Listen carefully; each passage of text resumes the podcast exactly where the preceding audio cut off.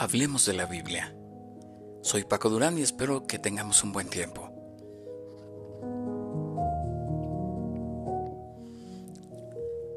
Dios siempre escucha nuestra oración. Dios jamás desprecia un corazón que está contrito y humillado. No importa si te has alejado de Él, no importa si has fallado, Él siempre escuchará tu oración. Pero nos dará una de tres respuestas. Uno, nos puede decir que sí a lo que queremos, que sí nos complace en lo que pedimos. La otra es lo contrario. Nos puede decir no, no es lo que te conviene, no es lo que tengo para ti. Pero la más difícil de todas es cuando nos dice, espera mi tiempo.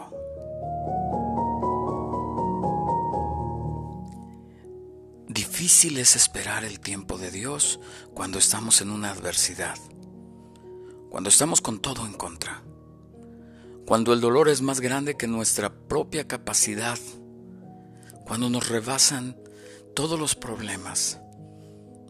Esperar en Dios es muy difícil. Este tema que hoy hablaremos se llama Espera el tiempo de Dios y está basado en el libro de Lamentaciones.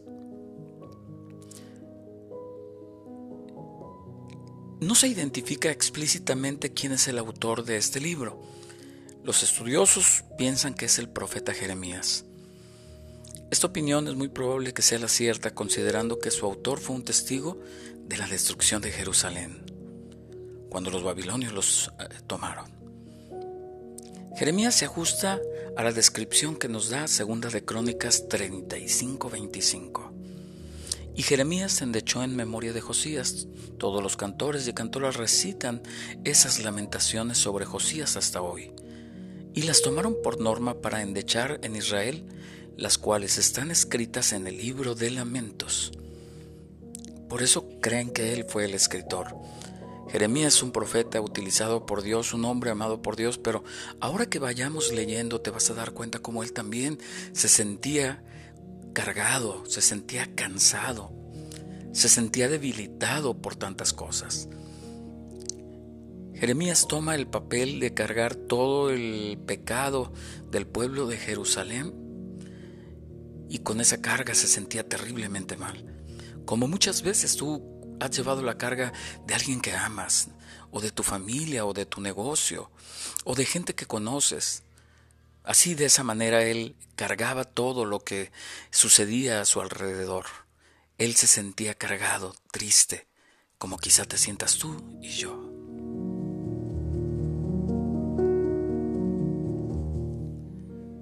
Vamos a leer Lamentaciones 3. En la primera parte que vamos a leer, vamos a notar que él habla en singular siempre de su misma persona. Lamentaciones 3:1. Yo soy el hombre que ha visto aflicción bajo el látigo de su enojo. Él estaba sintiéndose que Dios lo estaba latigando, que lo estaba castigando. Él no lo dice claramente, dice el número 2, me guió y me llevó en tinieblas y no en luz. No sé si tú alguna vez has hecho el experimento de caminar en la oscuridad, o más difícil aún, cuando alguien te venda los ojos y camina delante de ti, te va llevando, un temor invade tu vida, una incertidumbre. El número 3 dice, ciertamente contra mí volvió y revolvió su mano todo el día. La palabra revolvió se refiere a abofetearlo, que lo abofeteó todo el día, que lo golpeó todo el día.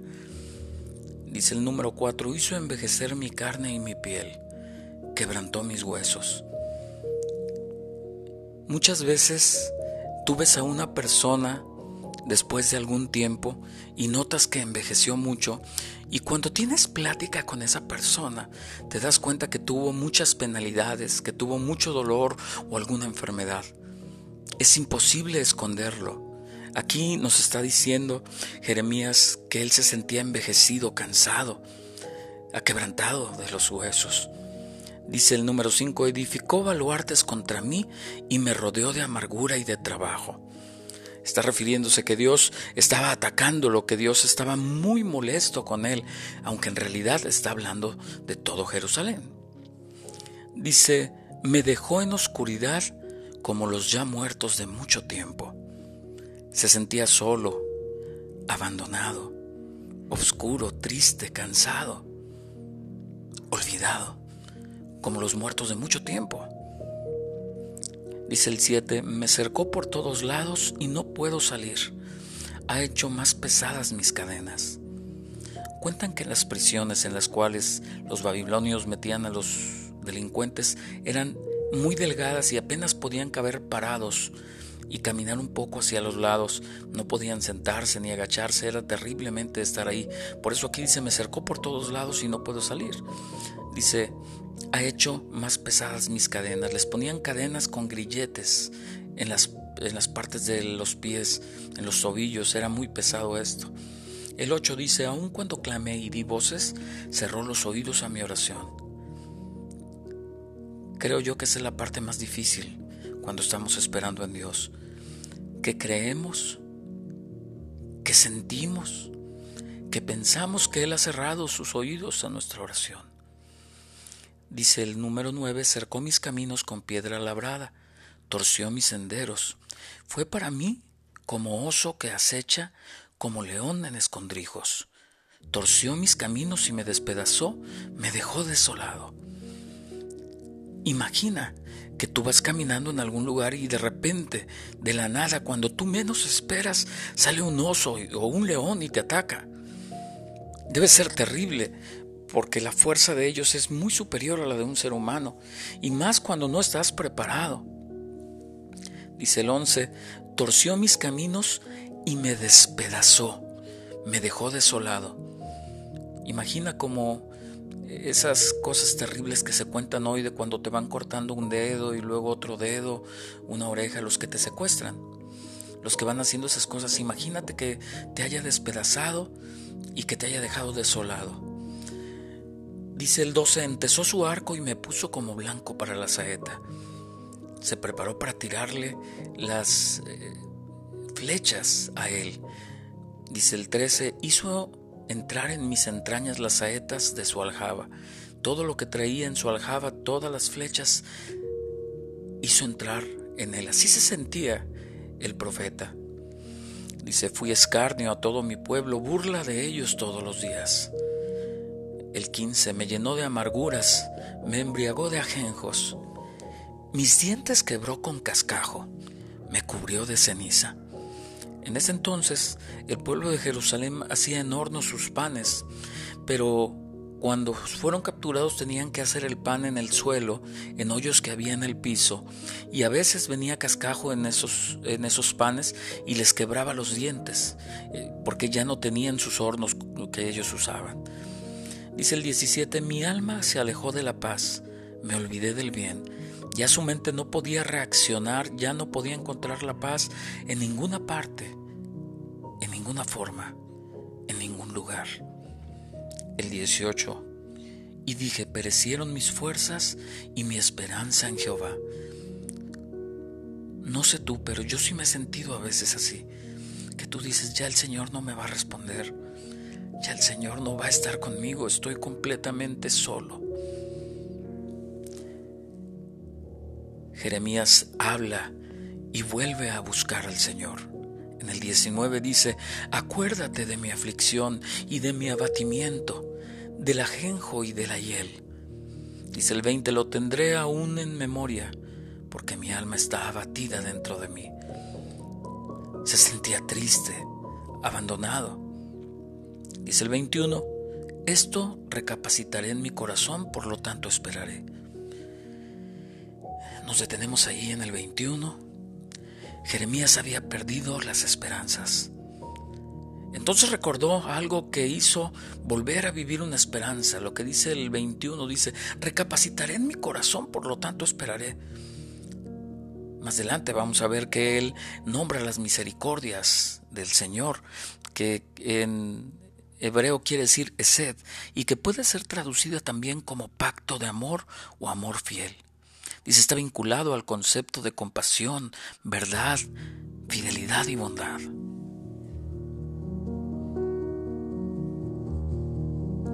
La posibilidad de ofrecer sacrificios había desaparecido y todo parecía perdido, pero permanecía la presencia, el amor, el pacto de Dios, la hesed de Dios. En esta segunda sección que te voy a leer, vas a ver que habla en plural y habla de esta manera. Dice el 22, por la misericordia de Jehová no hemos sido consumidos, porque nunca decayeron sus misericordias. El 23 dice, nuevas son cada mañana, grande es tu fidelidad. Por experiencia personal, Jeremías conocía la fidelidad de Dios, la vivía día a día, y en ese instante tomó fuerzas y recordó que en otras ocasiones ya había sido ayudado él. Claro que Dios siguió el castigo y por la desobediencia, y así fue. Cuando nosotros desobedecemos tenemos que pagar las consecuencias de nuestros actos. Pero también Jeremías recordó que Dios es justo y prometió la restauración y bendiciones futuras. Jeremías estaba convencido que Dios cumpliría esa promesa. Creer en la fidelidad de Dios día tras día nos hace confiar en sus grandes promesas que tiene para nosotros en el futuro. El 24 dice, mi porción es Jehová, dijo mi alma, por tanto en él esperaré. Recordemos cuando les son repartidas a las 12 tribus espacios de tierra. A todos les dieron espacio, a excepción de la tribu de Leví. Ellos no recibieron tierras. El Señor sería la porción que les correspondía. Fueron los más bendecidos, porque podemos estar despojados de todo, de nuestras tierras, de nuestra salud, abandonados por nuestra familia. Pero si el Señor está con nosotros, todo está bien. El 25 dice, bueno es Jehová a los que en él esperan, al alma que le busca. Esperan es kavá, aguardar, buscar, expectativa de esperanza. Este verbo aparece 50 veces. Kavá es la raíz del sustantivo tikavá, que quiere decir esperanza o expectativa. Expresa la idea de aguardar lleno de esperanza. El 26 dice, bueno es esperar en silencio la salvación de Jehová. El periodo del castigo tendría finalmente que pasar. Lo mejor sería esperar, pero esperar en el Señor. Había que ser pacientes, mantenerse tranquilos y en obediencia. Me gustaría que viéramos específicamente cómo Jeremías esperó en el Señor en medio del dolor por el pecado. Lamentaciones 3, 24, 26. Te lo voy a leer, ya lo leí, pero te lo voy a leer junto. El Señor es mi porción, dice mi alma, por tanto en él espero. Bueno es el Señor para los que en él esperan, para el alma que lo busca. Bueno es esperar en silencio la salvación del Señor. Lo primero que encontramos aquí en el primer renglón de esto que te acabo de leer es que y tú tienes que recordar, y yo tengo que recordar, que el Señor es mi porción, que el Señor es tu porción. Ahí vemos a Jeremías que, aunque se encontraba en medio de su angustia, pudo decir: el Señor es mi porción. Él estaba esperando en Dios. Él sabía que Dios no lo abandonaría. Cada uno de nosotros debemos creer que el Señor es nuestra porción y debemos tener en nuestro corazón que nosotros le pertenecemos. Mira, te invito a leer el Salmo 16:5 ahí en tu Biblia. El salmista dice: Jehová es la porción de mi herencia y de mi copa. Tú sustentas mi suerte. Cristo es la mejor herencia que podemos tener en esta tierra. Y con tu mirada puesta en él, la ansiedad es minimizada y entregada en oración a Dios. Primera de Pedro 5, 6 y 7. Humillaos pues bajo la poderosa mano de Dios, para que él os exalte cuando fuere tiempo, echando toda vuestra ansiedad sobre él, porque él tiene cuidado de vosotros. En los versos que leímos anteriormente dice que él es bueno, y muchas veces hemos olvidado esa hermosa realidad, que el Señor es bueno. Ahí en Lamentaciones 3:25 dice: la bondad de Dios se ve en que él, siendo creador de todas las cosas, de todo lo que vemos, todo lo que no vemos, creador de la tierra, del universo, de las moléculas, de los átomos, él envió a su Hijo a morir en la cruz. quien fue sepultado y resucitado con poder y ascendió para interceder por sus hijos. Lo mandó para no dejarnos solos. Él tenía la redención planeada. Por lo tanto, Él nos ha comprado, nunca nos dejará, ni aún en nuestro pecado. Él ha garantizado nuestra santificación para así confirmar nuestra glorificación. Romanos 8, 28 y 29 dice: y sabemos que a los que aman a Dios, todas las cosas les ayudan a bien. Esto es, a los que conforme a su propósito son llamados. Porque a los que antes conoció, también los predestinó para que fuesen hechos conformes a la imagen de su Hijo, para que Él sea el primogénito entre muchos hermanos. En Lamentaciones 3:26 podemos ver que su salvación es segura. Jeremías, al igual que tú y yo, podemos ver que Dios nos ama, que en Él encontraremos refugio y que ahí encontraremos nuestra salvación. No hacemos nada para salvarnos nosotros. Nosotros no podemos guardar nuestra salvación. Mira lo que dice Romanos 3, 24, 26.